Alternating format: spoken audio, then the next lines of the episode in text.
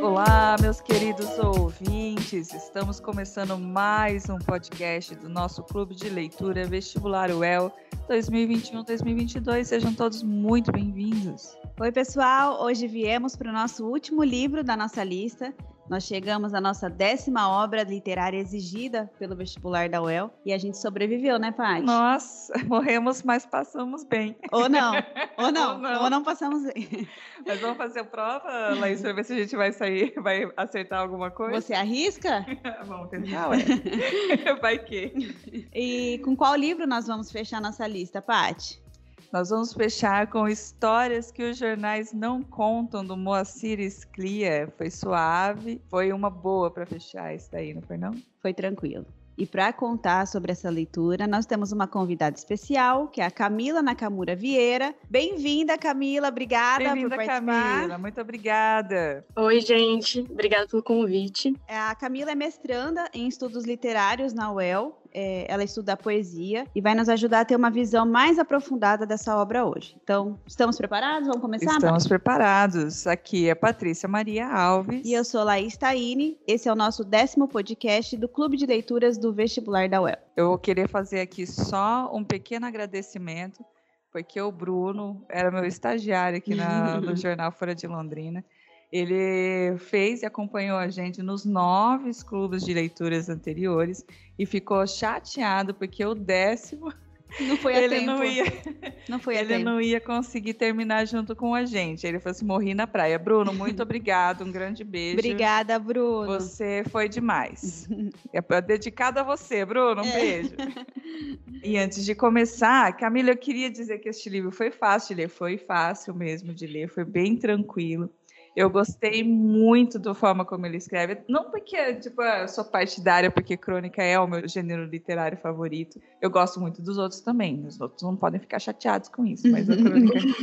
o jeito que ele escreve, de ser baseado em notícias de jornais, uhum. foi hilário, assim. Eu ri bastante com as notícias, que são bizarras. As próprias notícias já são engraçadas. É, e o jeito que ele escreveu foi incrível. Eu adorei. E crônica é um gênero mais fácil de ler? Agora eu queria passar essa pergunta passar essa palavra para Camila, para ela responder para nós. É difícil essa pergunta, né? Na verdade, é uma coisa que eu fiquei pensando até sobre se isso poderia caber ao, ao interesse do vestibular. Uhum. Mas eu acho que não, assim, porque pelo menos a UEL, né, a gente sempre tenta se atentar ao enredo, mas não ser esse o foco principal, e sim os temas maiores que são construídos pelo enredo, né? Então, aquilo que o autor procurou dialogar ou criticar nessas crônicas. Assim, eu acho que talvez o que possa cair, por exemplo, é, seja uma comparação entre as temáticas com o restante dos livros da lista também, que é uma coisa que pode acontecer, talvez alguma comparação com o Eles Não Usam Black Tie, do Francisco Guarnieri, pela maneira de abordar os assuntos políticos, a condição humana, que é também abordada pelos Clear, mais no formato da crônica, né? E aí, então, carregando algumas características essenciais desse gênero, que, como você bem disse, já veio me perguntando um negócio polêmico, né? que é a crônica, porque essa é uma coisa que ela causa uma polêmica por si só, né? Tem uma grande discussão em torno da diferença entre crônica e conto, por exemplo, já entre os nomes de, da teoria literária mesmo. Então, eu acho que não, não vai ser abordada uma coisa assim tão conflituosa. Tem uma, uma crônica que foi publicada no estado de São Paulo, onde o Inácio Loyola de Brandão conta que uma vez, né, nos anos 80, ele mandou uma crônica para uma edição de crônicas que era de amor, que estavam sendo organizadas na época pelo Credicar, que o diretor de marketing dessa, do Credicar que estava organizando, né, recusou o texto, falando, olha, o seu texto é bom, mas isso aqui que você mandou não é uma crônica. Porque crônica, segundo esse diretor, não tem diálogo, e a do Loyola tinha. Tudo isso eu fiquei sabendo porque eu li numa crônica do Loyola contando a situação. então é um pouco engraçado, porque ele usou dessa situação para escrever uma crônica, né? O Mário de Andrade, por exemplo, dizia que, que o conto é tudo que o autor quisesse chamar de conto. Já o Veríssimo dizia que a crônica é uma literatura que está sem tempo. E o próprio Sclear mesmo, né, comenta numa entrevista que o que ele escreve não são contos no sentido comum, assim, do, do entendimento, nem crônicas. Ele ele diz que são ficções desencadeadas pelas notícias do cotidiano. Então eu acho que isso é uma elucubração, assim, para dizer que eu acho pouco provável que se peça exatamente a definição desse gênero, né, que é tão difícil de se definir. Mas caso isso aconteça, eu acho que quem está aparecendo no vestibular agora pode apostar em algumas características básicas, né, como ser um texto breve, o humor, os temas cotidianos, e que normalmente esse texto é geralmente escrito para ser publicado em jornais, né, e que mais tarde pode ser reunido em livro. Então acho que dá para se atentar a essas características principais, mas não ficar muito maluco pensando nessas definições, assim, porque é muito raro, pelo menos nesses últimos vestibulares que eu dei uma olhada, 2017 para cá, não tem muito esse, esse pedido atento de uma definição teórica mesmo. Camila, você escapou de uma pergunta minha, porque é o que eu já ah, é? de crônica para conto. Como é que a gente ia fazer para diferenciar? ah, olha, olha, olha, lá, tá vendo? Já... Mas eu acho que assim, o que a gente pode ter como principal diferença, talvez, é que a crônica ela vai dizer sempre sobre um evento corriqueiro, cotidiano. Né? E, e geralmente é, é, é, mais curta do que o conto. O conto não tem um limite assim de ah, o conto geralmente tem uma ou duas páginas, que é o que acaba acontecendo com a crônica. A crônica geralmente não passa de duas páginas, né? Uhum. O conto parece ser uma narrativa que é curta também, mas que é um pouco mais longa e que não necessariamente precisa se focar num evento cotidiano, né? E sim uma história específica, com personagens específicos, tempo, espaço, tudo isso. Mas a crônica, nesse sentido, ela é mais pontual, ela vai falar de um acontecimento específico, narrado em primeira ou terceira pessoa, sempre por uma ótica de quem está narrando, né, de quem está vendo aquele acontecimento. O Moacir Scliar, ele é um autor gaúcho, né, os pais dele inclusive eram judeus, eles vieram para o Brasil meio que fugindo, né, e aí eles foram para Porto Alegre, morar no Bom Retiro, que é o bairro onde geralmente os judeus se acomodavam, né, nessa época. E, bom, a sua obra ela é constituída de muitas coisas, assim. Ele é muito um escritor era, né, um escritor muito produtivo. Ele morreu em 2011, mas ele escreveu na sua maioria contos, crônicas, escreveu romances, também escreveu também literatura infantil juvenil. Ele também era médico, né? Ele fez medicina, ele atuou como médico, sanitarista, também foi professor universitário, então assim, ele é muito multifacetado e é, são coisas interessantes da gente perceber porque não é incomum que um escritor tenha outras profissões, né? O Guimarães Rosa, por exemplo, ele era tudo, né? Ele era o Barbie profissões. Não, isso é uma verdade. Guimarães é. tudo um pouco. Era incrível que ele ainda tinha tempo de ficar inventando palavras, né? Exato.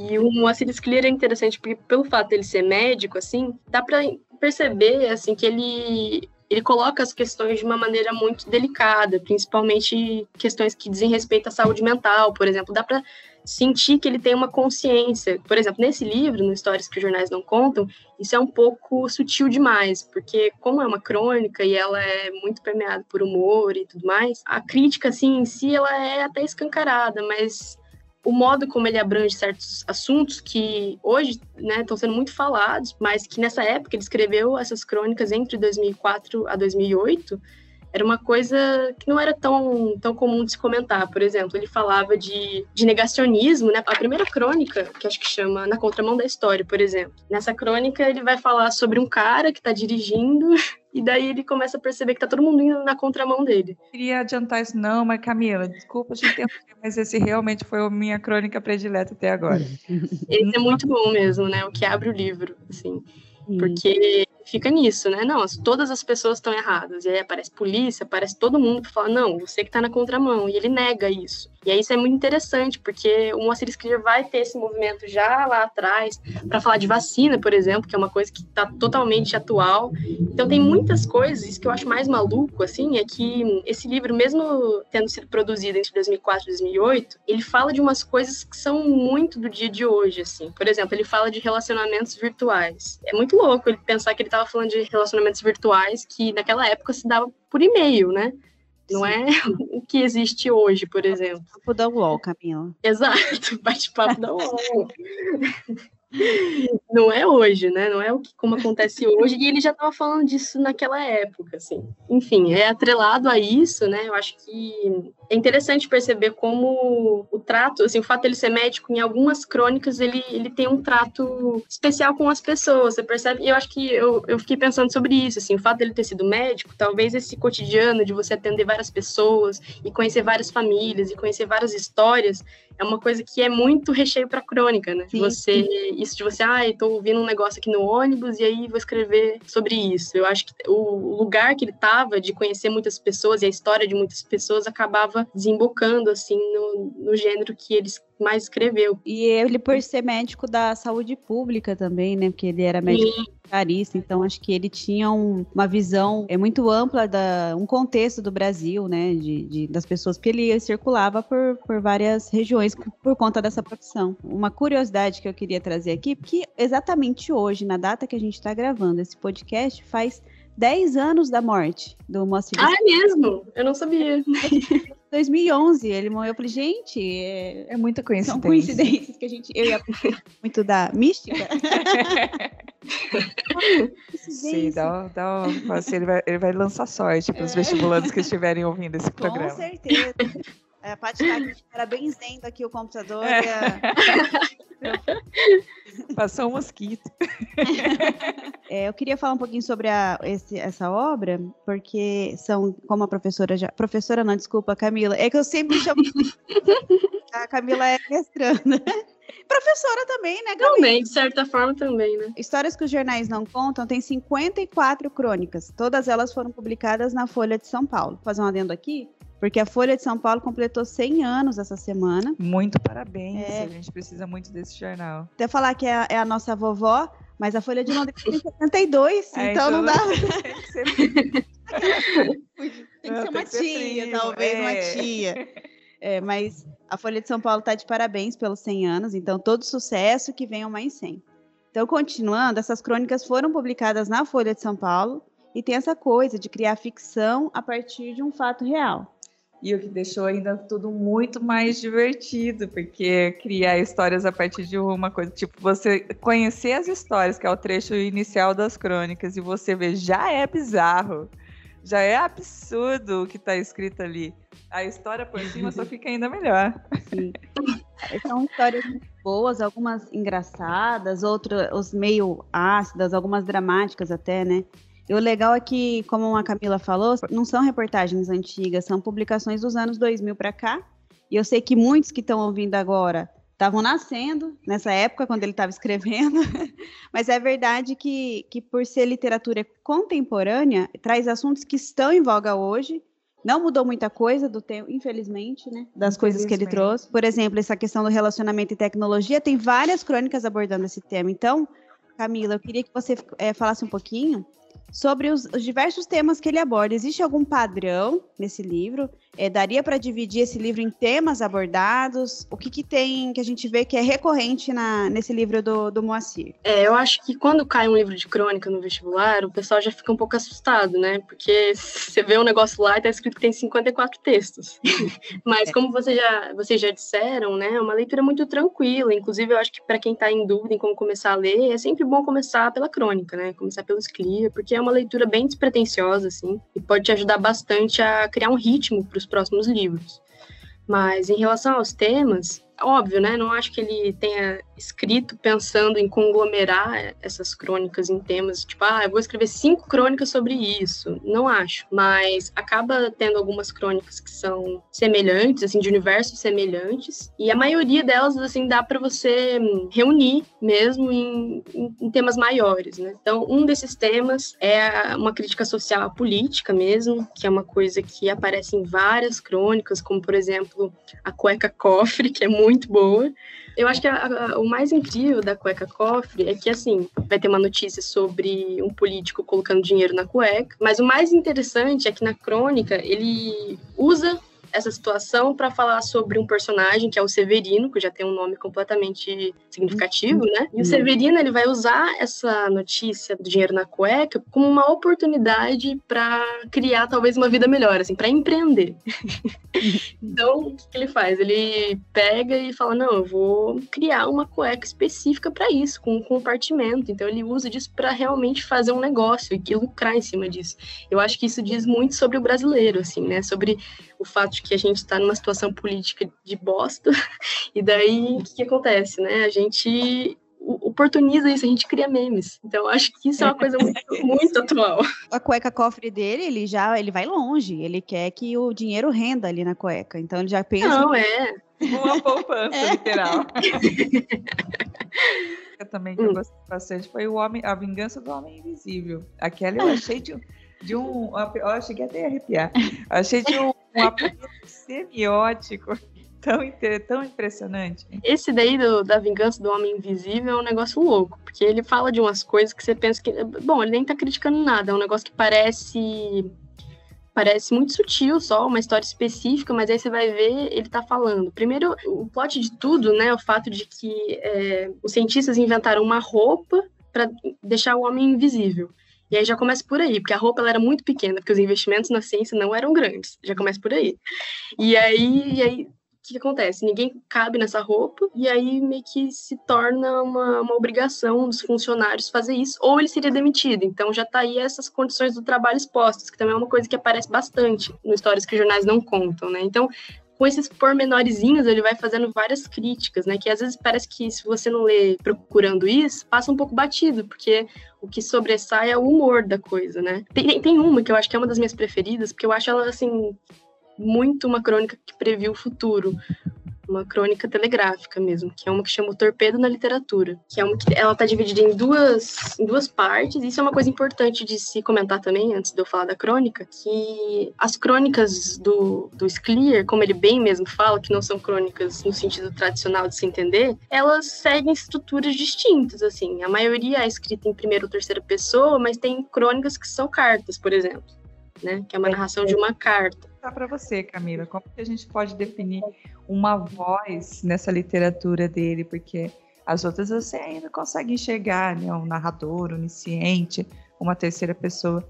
Mas em crônica é um pouquinho mais difícil, que cada história tem o seu próprio narrador, né? Exato, acho que é por isso também que eles não vão, né? O vestibular em si não vai cobrar uma coisa tão geral, e sim é, o relacionamento entre os textos, né? Entre as temáticas, porque por exemplo, tem aquele o País do Recall, que é uma, uma carta, acho que tem um, dois ou três crônicas que são escritas em formato de carta, né?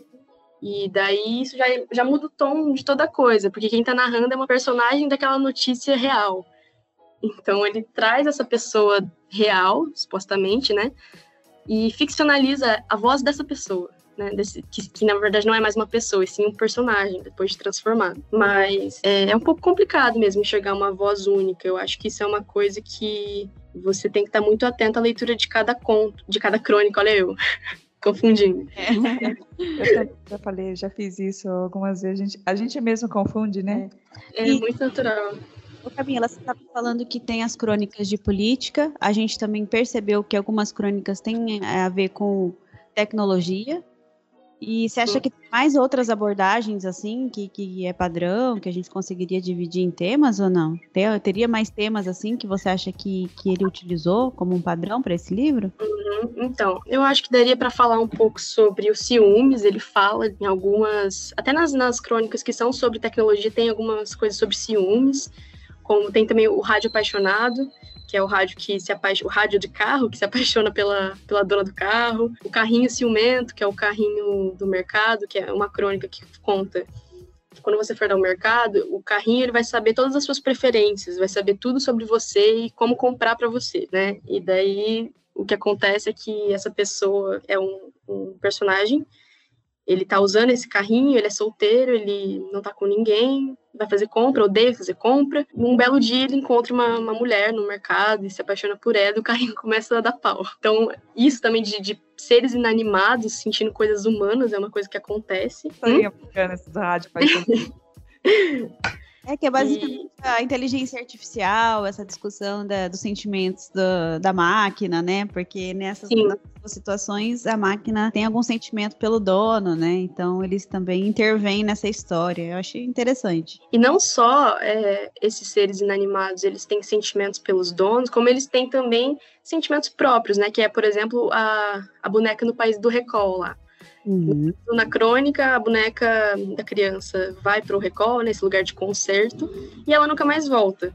E aí a crônica é em formato de carta da boneca falando: olha, eu tô aqui no país do recall, eu tô organizando uma assembleia aqui, porque a nossa situação de brinquedo quebrado não dá mais, a gente tem que fazer alguma coisa, a gente tem que se reunir, reivindicar. Então, assim, eles não têm eles não, não sentem apenas ciúmes, eles sentem desejo de revolucionar alguma coisa, eles querem mudar a narrativa da vida deles, né? É, e preferida, Camila, tem alguma que você tem, alguma crônica que você gostou mais desse livro? Então, eu gosto desse O Torpedo na Literatura, que eu tava falando antes, porque ele fala um pouco da tecnologia. É interessante porque ele fala sobre um mundo onde a literatura ia ser repassada por torpedo. E geralmente ia ser só uma ou duas linhas. E eu acho isso muito louco que ele escreveu isso de 2004 a 2008, porque hoje a gente tem isso em abundância, assim, né? As poesias de Instagram, por exemplo. Uhum. Então, essa influência das mídias digitais na divulgação da literatura, em como isso transformou o modo de conhecer literatura. E eu acho que ele escrever isso 15 anos atrás é muito louco, assim, é muito, uma evidência muito grande. Sim, o Twitter também, né, que a gente... Né, em pequenos textos. Você, tava, você ia comentar sobre essa crônica, sobre ela ter uma repetição. O primeiro é o Torpedo no Vestibular, então, no caso, ele vai falar sobre o, o torpedo em outro, em outro nível, né? Sobre uma pessoa que vai tentar usar o celular para fraudar uma prova de vestibular. E, aí ele coloca uma numeração, né? Um, o torpedo no vestibular, e aí dois, o, tor o torpedo na literatura. Então, basicamente, ele está falando sobre o uso né, de, da tecnologia em si para um tipo de, de, propagação de informação, de certa forma, né? A primeira, dessa maneira que é legal e tal, e a segunda, dessa forma de, de divulgação de, de arte, de literatura e de uma transformação de como se vê isso, né? Eu estava aqui pensando, enquanto a menina estava falando, que eu já falei que a minha preferida era do da contramão, né? Eu agora esqueci o título inteiro, mas o para mim foi uma história incrível. É, eu até brinquei, com, até brinquei com a Laís na, na semana, porque eu falei assim: ah, eu vou falar que é a primeira crônica é minha crônica predileta, as pessoas vão achar que eu nem li o livro. Mas realmente, eu achei, achei demais. Porque você pensar que a gente vive num momento em que realmente as pessoas elas querem estar mais certas do que enxergar a possibilidade de não sofrer danos, no caso, é muito nítida nessa história, né? E eu gosto muito dessa temática, assim. O jeito que ele anda tranquilo por, pela Anhanguera, um quilômetro inteiro, e você pensar que isso é uma história real, sabe? Como assim, só entrou na cabeça desse cara e falou assim: o que, que ele estava pensando nessa hora? É, porque a notícia é real. Teve uma pessoa que pegou a. a Eu a acho que é isso que, que me encantou mais, assim, toda a obra, sabe? Porque por mais que tenha parte de literatura, parte de, do, do conto, a ficção abaixo, o mote daquilo é real e que aquilo aconteceu. E essa. Isso, gente, Jesus amado. A seleção. Né, ele já começou bem na curadoria da notícia. Isso, nossa. É, a seleção já foi uma parte, em parte a escrita, né? O que é muito louco, porque na verdade essas notícias elas nem parecem reais, né? Não. Elas já parecem, elas já parecem ficcionalizadas, porque é umas coisas muito loucas. Parece coisa de sensacionalista. É. Mas aí teve algumas outras também que eu achei muito legal. A Vingança do Homem Invisível, como eu citei. Porque, eu, porque a reviravolta do empregado, que já era invisível, né? Uhum. E que consegue ir embora com aquela roupa caríssima e agora alforria. ele outra vida. É, é uma alforria. Sim. Achei isso genial. E aí tem algumas outras assim que eu gostei bastante também, mas agora eu vou passar a bola para a Laís, porque a Laís também tem a sua predileta que eu sei. Eu tenho prediletas, assim como você, Paty. E eu ia citar aqui, a que eu mais gostei foi a Espaço Vital, que é minha xará, lá do, do, nosso clube de leitura, a Laís também gostou muito do Espaço Vital, porque eu, quando eu li, eu achei tão bonitinho, foi assim, surpreendeu. Espaço Vital, vou até pegar aqui para vocês, a notícia que ele, ele utilizou para escrever era etiqueta no avião. Quem tem direito ao braço da poltrona? É, é um senhor, uma senhora ali, é, meio que disputando o braço da poltrona do avião. Ele ela, dá, ela segura lá o braço da poltrona, ela pega o lugar dela e ele fica meio com artimanhas para ver como que ele faria para também colocar o braço né, nessa no braço da poltrona. E no final de, dessa crônica, você descobre que é um casal, eles se conhecem, né? Eles estavam completando lá 35 anos de casamento e eu achei muito bonitinho, é assim, é, é, essa crônica. Mas, para não ficar igual a da Laís, que a Laís já tinha mencionado lá no, no Telegram, eu gostei também do Miau, que eu achei ah, pesadíssima do Miau, porque é a história de uma feirante que, inclusive, vou ter que trazer uma percepção pessoal aqui. É, eu sou jornalista aqui da Folha de Londrina, a Paty também, então a gente, vira e mexe, a gente cobre matérias, em, algumas assim até parecidas com essa que ele citou. E essa história do, do Miau, aqui no bosque, a Folha de Londrina fica do ladinho do bosque. Também tem umas pessoas que alimentam os gatos no bosque, aqui todos os dias às 6 horas da tarde. E a notícia do Miau é exatamente essa, de uma mulher, uma feirante, que tem 56 anos e todos, todos os dias ela vai lá num parque lá de São Paulo levar ração para esses gatos. E ela tem um gasto lá, ela, ela tem 800 reais por mês com ração para esses gatos. E na hora eu lembrei das, das, pessoas que alimentam os gatos aqui no bosque de Londrina. A partir dessa notícia, ele começa a fazer a crônica e ele fala sobre um menino que imita um gato, né, muito bem, para ele receber também uma porção de ração. E também eu achei oh, muito é. é, pesado, assim, triste. E aqui no centro de Londrina a gente também tem, é, bem nessa região, muita gente que vive nas ruas aqui da região. Tem aumentado cada dia mais. Eu achei assim bem, me tocou um pouco é, é essa crônica. E eu vi, eu percebi assim que eu tenho uma preferência por crônicas, porque ele tem várias engraçadas, algumas assim bem críticas e irônicas, mas eu percebi que eu tenho uma preferência por crônicas que tenham uma questão meio emocional, psicológica, porque eu gostei da Tempo de Lembrar e Tempo de Esquecer, que é aquela do do avô, né? Ah, isso que daí ele ah, tem uma pessoa, um senhor é, do lado dele na, na cama ali, e ele pensa que pode ser um avô perdido e essa crônica é muito bonita. E a outra que eu gostei foi a Roda dos Expostos, que é o rapaz também que foi doado lá, né, para um convento, que ele foi adotado, e daí ele tem uma questão também com essa roda, que todo aniversário dele, ele quer fazer essa passagem que ele fez quando ele era bebê.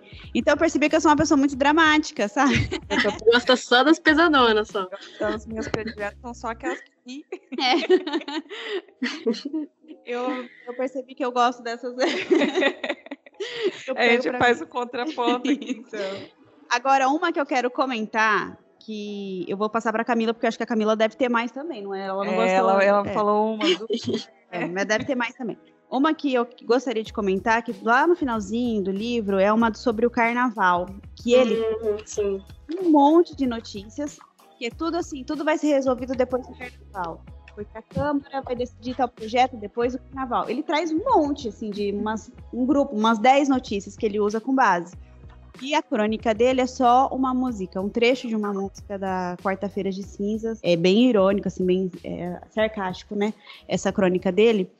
E eu, na hora, eu lembrei porque esse, no ano passado a gente teve essa questão da pandemia. Tem uma semelhança dessa questão da crônica falar que tudo se resolve depois do carnaval, ou não se resolve, né? Tudo é jogado para depois do carnaval. E eu acho que tem essa comparação com a pandemia aí, do ano passado. Considerando a nossa coincidência hoje também de, de, de, de estarmos fazendo o nosso programa no dia da morte, na morte Moacir é muita coincidência. Uhum. O primeiro caso de coronavírus no Brasil ser depois das 12 horas é. da quarta-feira. Exatamente. E, e, daí eu achei, vou, vou citar esse, esse aqui, porque eu vou jogar para Camila, que não sei se, porque eu sei que a prova, eu conversei na semana passada com o pessoal lá da COPS para falar para, eu fiz uma matéria sobre o vestibular e perguntei quando que a prova fico, ficou pronta, né? Então eles falaram que é um processo bem longo, eles começaram a partir de março ou, ou abril reuniões para decidir, começar a decidir, e isso, essas reuniões semanais vão até dezembro. Só que daí eu pensei, bom, então se foi lá para março, abril, então já, já tinha começado, né? Eles já tinham conhecimento da pandemia, não foi antes, né? já estava no meio da pandemia.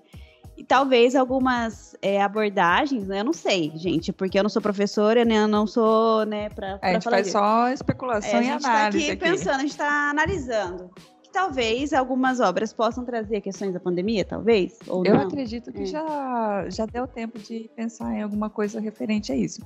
Porque a gente vai fazer um ano agora, de a gente já Sim. está nessa situação. Se o vestibular não abordar alguma coisa sobre isso, não, não vai estar de acordo com o que a gente está vivendo, que é a proposta do vestibular. que o estudante entenda a realidade na qual ele está vivendo no último ano, nos últimos anos. O que, que você acha, Camila, disso que a gente está falando? Tem alguma coisa a ver ou a gente está viajando? Não, eu acho que tem super a ver, assim. Essa, essa crônica, inclusive depois do carnaval, né? Ela é a única que é assim, são várias notícias, ela é a única diferente. E é aquilo que você falou do, do, caso, né, de Covid, que se deu só depois do carnaval, é como se o Covid tivesse sido muito educado, ele esperou o brasileiro comemorar, né, uma coisa que nem, nem, tava, nem era para estar tá sendo comemorada naquele momento. E chegou logo depois, então eu acho que é muita coincidência também. E eu não acho que é à toa assim que esse livro foi escolhido para esse ano, porque se a gente for pensar realmente no que está acontecendo, esse livro ele fala muito sobre isso, não só sobre essa questão do negacionismo, por exemplo, ou até esse mesmo depois do Carnaval, que vai falar sobre esse jeitinho do brasileiro de deixar as coisas para depois e tudo mais. É, além de tudo isso, ele aborda muito a tecnologia, que é uma coisa que passou a ser muito mais presente na nossa vida agora, né? Vou, vou ir dar uma viajada longa agora, hein? Camila, que agora vem.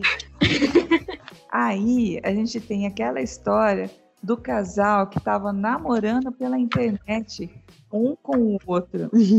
e aí, só que no final do, do conto, a gente já falou aqui que não é, aqui é spoiler. Aqui é spoiler total. É. Quem está ouvindo isso já, já leu o livro. Lido, é. Então não vou ter nenhum pudor de falar o final do, do, do conto. Da, da crônica, é. desculpa.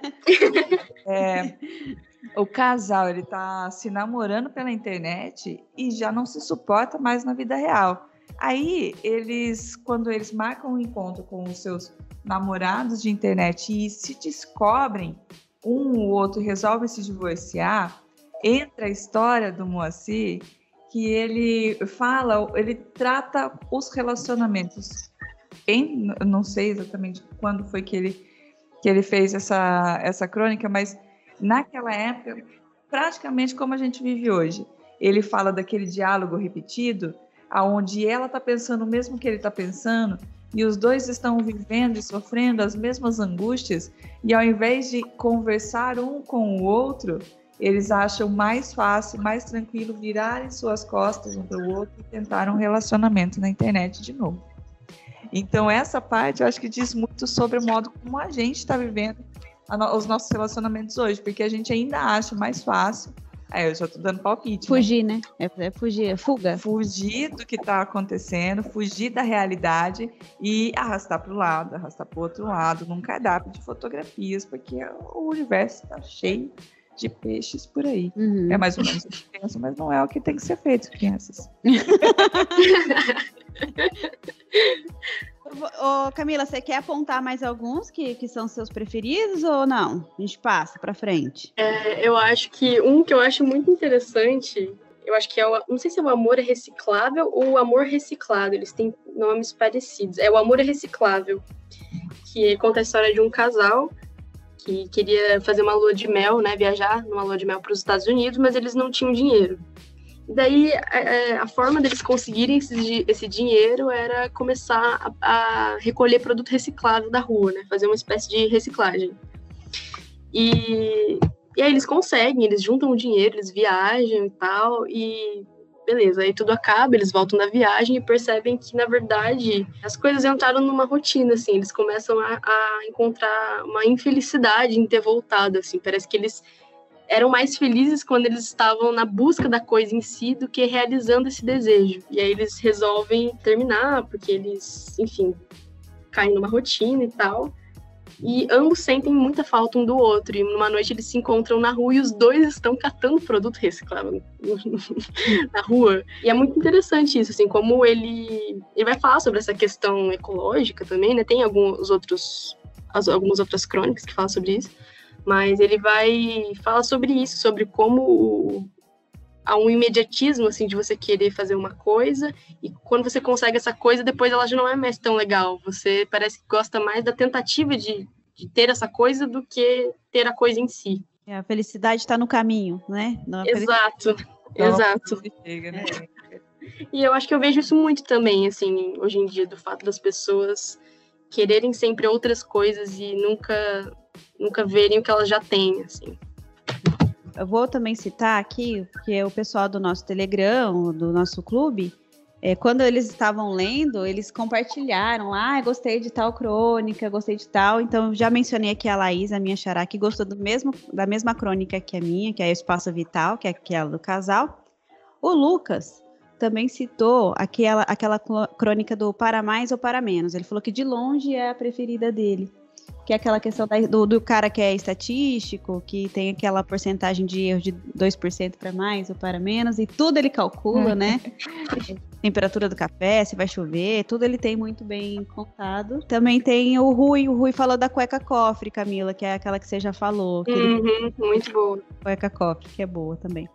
Mas eu também queria falar um pouquinho da, de uma forma geral, é, como o Moacir consegue escrever histórias tão ricas de detalhes em duas páginas. Então, você constrói um universo inteiro em duas páginas. Ele conseguiu muito bem o poder de concisão dele. Ele, ele escreve pouco, mas escreve muito dentro daquelas duas páginas que, que ele coloca.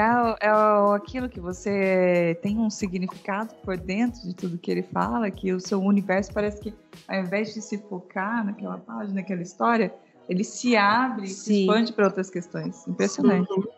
E também os finais, porque você sempre é, tem alguns finais até que você vê que é meio já repetido em algumas crônicas. Todas elas têm é, começa uma explicação, no meio ele já faz um clímax da história e no final a pessoa morre, a pessoa não é. consegue concluir o que ela estava querendo. Ela termina o, o, casamento que eles estavam planejando, sei lá, uma lua de mel. Sempre é um negócio assim. É, acontece uma coisa muito forte no final, né? A gente é. percebe. Tem esse padrão também, Camila, nas crônicas dele, a gente vê essa forma de contar, existe uma, um padrão? É, eu acho que uma coisa que dá para perceber, sempre na, nas últimas linhas das crônicas, é uma espécie de moral que se cria, assim. Eu acho que ele sempre vai, como você diz, apresentar uma situação, né, a partir da, da notícia de jornal, vai desenvolver aquilo de uma maneira muito detalhada, mesmo tendo pouco espaço, né? Que eu acho que, na verdade, essa é a, a deixa de todo escritor, né? De, de ver essas oportunidades de ficcionalização, e daí ele apresenta um mundo imenso de coisas que são pequenas. Eu acho que, assim, daí nesse final vai acontecer sempre uma, uma frasezinha de efeito, quase isso, né? Que vai resumir todo o restante da, da crônica, né? Essa última frase geralmente é uma frase de impacto, não sei se vocês perceberam isso. Sim. Ele conta uma situação e daí ele acaba deixando uma frase assim que te faz pensar sobre tudo que ele falou antes, sabe? Uns finais sempre bem, bem impactantes. Então eu acho que talvez seja uma característica dele, assim, não necessariamente da crônica, mas do Clear. Eu queria fazer aqui uma menção honrosa a uma crônica que eu, que eu gostei bastante também, que é Mensagem de Natal, conta a história de um rapaz que encontrou, ah, que recebeu é. uma carta. Lembrei de você, Paty. Lembrei de você com essa daí. Ele recebeu um cartão de Natal de 1914 e que era destinado para a avó dele. E essa história é real. E o Moacir conta, faz toda uma história em cima dessa, sobre como ele estava desenvolvendo uma depressão pela vida, né? Uma, uma apatia, algo, e que de repente essa peça deu uma fez a vida dele mudar. E recentemente a gente lembrou, a gente teve uma história que aconteceu que uma carta de 32 anos foi achada na Suíça. E isso daí é uma notícia do jornal de uhum. dessa da semana passada, aonde um, um jornalista sueco foi sueco, jornalista sueco. É sueco, uhum. Que ele encontrou essa carta escrita há 32 anos atrás de um moço que veio para cá. Ele escreveu para a avózinha dele, tanto que não tem nem assinatura, só está escrito avó querida. E ele veio para cá, para Londrina, para estudar a cultura do Rami, e que hoje já está extinta no Paraná. E que aí ele mandou essa carta para dizer para ela como as coisas estavam aqui. E aí, na hora que eu vi essa notícia, eu já lembrei da notícia do, do Moacir e achei sensacional. Ah, eu porque eu também eu não, não gostei tanto das crônicas emotivas, mas essa eu achei muito. e nessas, nessas coincidências você vê que na verdade a gente acha que parece muito surreal, mas não é, né? São coisas que são passíveis de estarem no jornal mesmo, né? Tanto que é, várias coincidências. talvez seja por isso que eu tenho ficado tão encantada com esse livro, porque como é a nossa realidade, né, Sim, A gente uhum. acompanha isso todo dia, a gente vê essas histórias, a gente conta essas histórias, para a gente é um pouquinho mais vivo é, ver é, as crianças. Acho que para jornalistas, né, é bem interessante isso. Muito legal. É, porque a gente, querendo ou não, a gente, a gente faz a, a notícia mas na nossa cabeça a gente fica pensando é. também, mas e daí? Que, que essa pessoa entrou fantasia. na contramão? Só que a gente não quer ver. E ver essa fantasia criando vida foi, foi simplesmente mágico para mim. E Camilo, tenho mais uma pergunta para você. Por que, que você acredita que o pessoal da UEL escolheu esse livro para o vestibular? Hum, uma boa essa. Bom, Sobre a escolha do Clear, eu acho que, primeiro, a UEL tem essa tradição de selecionar listas, para selecionar para listas de obras diferentes, gêneros diferentes, né? E a crônica tem comparecido frequentemente, de certa maneira, né? Em 2017 e 2018 tinha o Topless, da Marta Medeiros, que tem uma, uma pegada, inclusive, bem parecida com a do Clear. Em 2020 tinha o Veríssimo, então eu acho que era uma escolha natural um livro de crônicas para essa seleção também. Mas, além disso, né, o, o Moacir Scliar é um autor bastante canonizado, né? Ele ganhou mais de três prêmios Jabuti, ele é membro da Academia Brasileira de Letras, enfim. Tem tudo isso, esse peso do nome, né?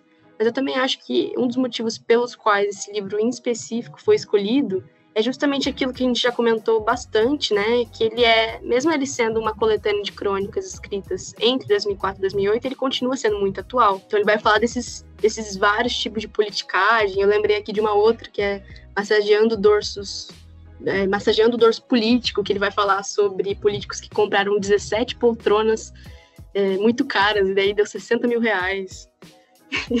e ele vai falar então do dinheiro na cueca, dos relacionamentos virtuais, é, ele fala também de uma coisa que a gente não comentou, mas de certa forma ele comenta, né, pelas beiradas, sobre o, o patriarcalismo, assim, nas relações, no casamento, esse tipo de coisa, né? E é muito surreal, assim, pensar que ele escreveu tudo isso há 15 anos atrás. Então eu acho que essa atualidade de um, de um livro que já tem mais de 10 anos é muito interessante, assim, principalmente aquilo que vocês comentaram sobre o momento que a prova do vestibular foi feita, que a gente já né, já tinha consciência do que estava acontecendo, né, do, da pandemia e tudo mais. Então eu acho que não é à toa a escolha desse livro nesse momento, assim. Eu acho que ele puxa muitos assuntos que são assuntos que, né, são realidades que a gente está vivendo hoje.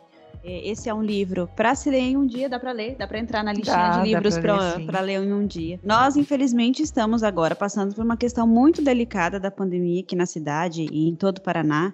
E mesmo com todas as medidas que a comissão é, do vestibular da UEL estava tomando, o vestibular precisou ser adiado. E até o momento dessa gravação, é, a gente não tem novas datas é, ainda, né? Mas não fiquem apreensivos, a gente vai fazer todas as coisas certinhas, do jeito que as autoridades estão pedindo em, que, em relação à, à pandemia, né? Aproveita para estudar mais um pouquinho, ler todos os livros, é, que na hora certa vai todo mundo fazer essa prova com, com segurança, né? É isso mesmo, Laís, porque apesar do, do momento que a gente está vivendo, tem que ter calma, tem que ter tranquilidade, estudar, estudar bem, ouvir, dá, dá tempo de ouvir de novo os podcasts, uhum. dá tempo de ir lá no nosso grupo no Telegram, é. dá tempo de conversar um pouquinho com a gente, né, um pouquinho mais de notícias no jornal também. E lembrando que quem faz parte lá do nosso clube, lá no Telegram, tem todas essas notícias sobre o vestibular, cancelamentos, reagendamentos em primeira mão. É um privilégio que a gente concede a vocês. E é um privilégio para a gente também vocês estarem participando lá, porque a gente criou essa rede de afeto para isso, para a gente ajudar vocês aqui não só como como Folha de Londrina, mas também como Patrícia e como hum, Laís. A gente gostaria mesmo de que vocês pudessem aproveitar toda essa essa experiência do clube de leitura e a gente quer muito que vocês façam. É. A Folha também está com um caderno especial, Folha Veste, é específico para o vestibular da UEL. Ele tem simulados toda semana. Então a gente joga lá também, lá no, no grupo do Telegram, para vocês terem acesso. A gente está tentando ajudar vocês. E se tiverem alguma ideia de algum projeto que vocês pensem que pode contribuir, que vai ajudar vocês a estudarem melhor, ter um, uma ferramenta melhor para estudar, pode mandar lá no Telegram que a gente faz questão de ajudar, né, Paty? Faz questão, sim, com certeza. E falando em Telegram, É lá também que a gente manda o formulário para o sorteio, que a gente sempre manda um livro é, gratuito para tentar ajudar ainda mais o vestibulando e a gente premia um dos nossos participantes do grupo com um livro. E agora já foram 10 livros sorteados. E é uma maravilha, eu adoro. A gente até manda, às vezes, um bilhetinho, manda uma carta escrita um à mão, post-it, um post-it, alguma coisa, ou a Paty liga para conversar. Ligo, já mandam logo um parabéns, um tô torcendo por você no vestibular, porque isso tudo é muito verdade, pessoal. A gente realmente está torcendo muito por vocês no vestibular. É. E se vocês passarem, a gente quer ser a primeira a se avisar. e a gente. É um mimo, né, Paty? É. é tudo um mimo, né? Então vamos revelar, Paty, o, o, ganhador desse livro. Vamos. E também a gente está sorteando o Casa de Pensão, que foi o podcast passado. Casa de Pensão e histórias que os jornais não contam. Toca aí uns tambores, Yuri.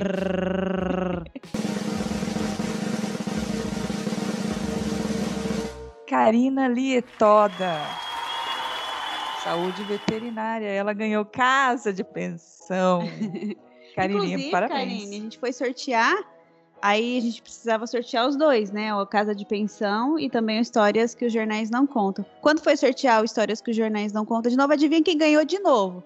Mas como a gente tem que dar um Então, Karine, você um. é uma pessoa muito sortuda. Você ganharia os dois, mas a gente cancelou o segundo sorteio porque a gente achou. Sinto muito. É, a gente achou injusto, então a gente foi sortear de novo. E aí, sorteando de novo, quem ganhou histórias que os jornais não contam e vai prestar medicina na UEL é a charada, Laís. Laís Guarnato. Oh, desculpa, Laís, não tá sabendo falar seu nome.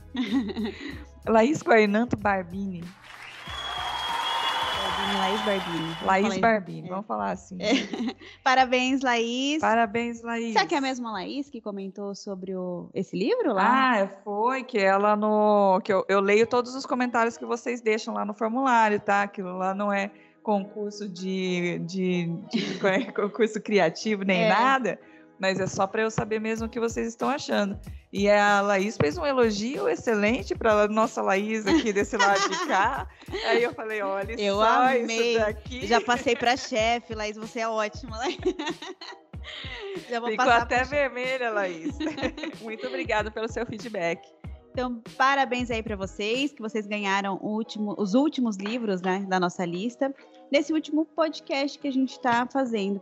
Eu quero aproveitar também, então, pessoal, porque a gente está finalizando esse clube de leitura, porque a gente completou os 10 livros. Eu quero agradecer muito vocês que tiveram paciência para ouvir a gente. É, nós trouxemos esse conteúdo com muito carinho. A gente leu todos os livros antes de fazer as entrevistas com os, com os, professores que foram convidados. Então a gente também tem que agradecer muito cada convidado que veio aqui conversar com a gente. É, quero agradecer também a professora Cláudia Rio Doce, não vou esquecer de, de, agradecer, porque foi ela quem passou a lista de todos os, os alunos dela, é, indicou todos os nomes, ao Departamento de Letras da UEL, a própria universidade, que também está sempre aí a nossa parceira para divulgar as informações da universidade, do vestibular. Esse foi um projeto muito bacana. Olha, Laís, e antes de falar de qualquer coisa, eu sei que você está aí pensando que acabou, mas não acabou, não. Ainda. ah, não? Tô é, me despedindo, não, não aguarde, acabou. Aguarde, peraí. Eu só queria mandar um olá para o médico do Detran, que foi aí que falou que vai prestar vestibular agora no final do ano também da UEL e tá ouvindo todos os nossos podcasts. Então, eu não sei seu nome, ah.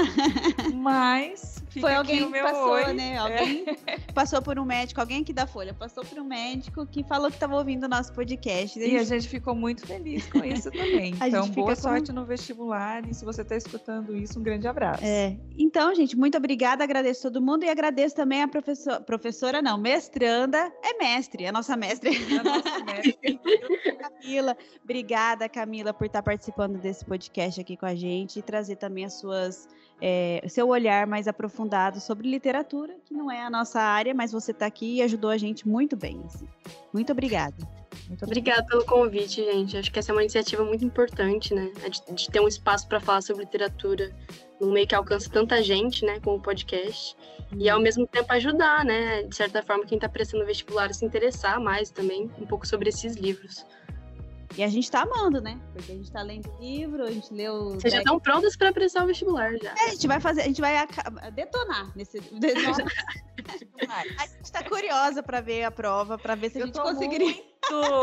Eu quero muito saber como que, que vai cair. É, a gente vai fazer, inclusive, depois a gente fala o resultado para vocês. Se é, vou... a gente vai fazer um programa só para é. se a gente se a gente passou, né? se a gente foi mal, a gente não vai fazer não. A, a gente, vai deixar. Quieto. Então é isso, pessoal. Olha, eu queria pedir para vocês entrem lá no Telegram, conversem lá com a gente, interajam nesse grupo. Ele foi criado para vocês. Ouçam os outros podcasts. Nós vamos tentar enviar outros conteúdos sobre o vestibular para vocês também lá no nosso clube. Primeira mão. Muito boa prova para vocês e a gente está aqui para ajudar. E se vocês tiverem alguma dúvida, alguma questão sobre qualquer coisa relacionada aos, aos livros, né? Porque a gente não tem todas as respostas também. Mas se a gente puder ajudar, a gente está ali. A gente isso. não tem todas as respostas, mas a gente sabe quem tem. Então a gente é. dá uma procurada. É o nosso trabalho. Não, é. A gente não tem todas as respostas, mas a gente sabe procurar. É isso, exatamente. então, gente, muito obrigada. E a gente não soma, não, tá? É, acabou aqui o podcast, mas a gente continua lá no Telegram. E quem sabe vem algumas coisas novas, algumas novidades, né, então, pai? Quem sabe, né? Então continuem acompanhando a gente. Brigadão, beijo para todo mundo e obrigada pela paciência. É isso aí, pessoal. Foi um grande privilégio. Até mais. Tchau, Até tchau. Mais. Um beijo.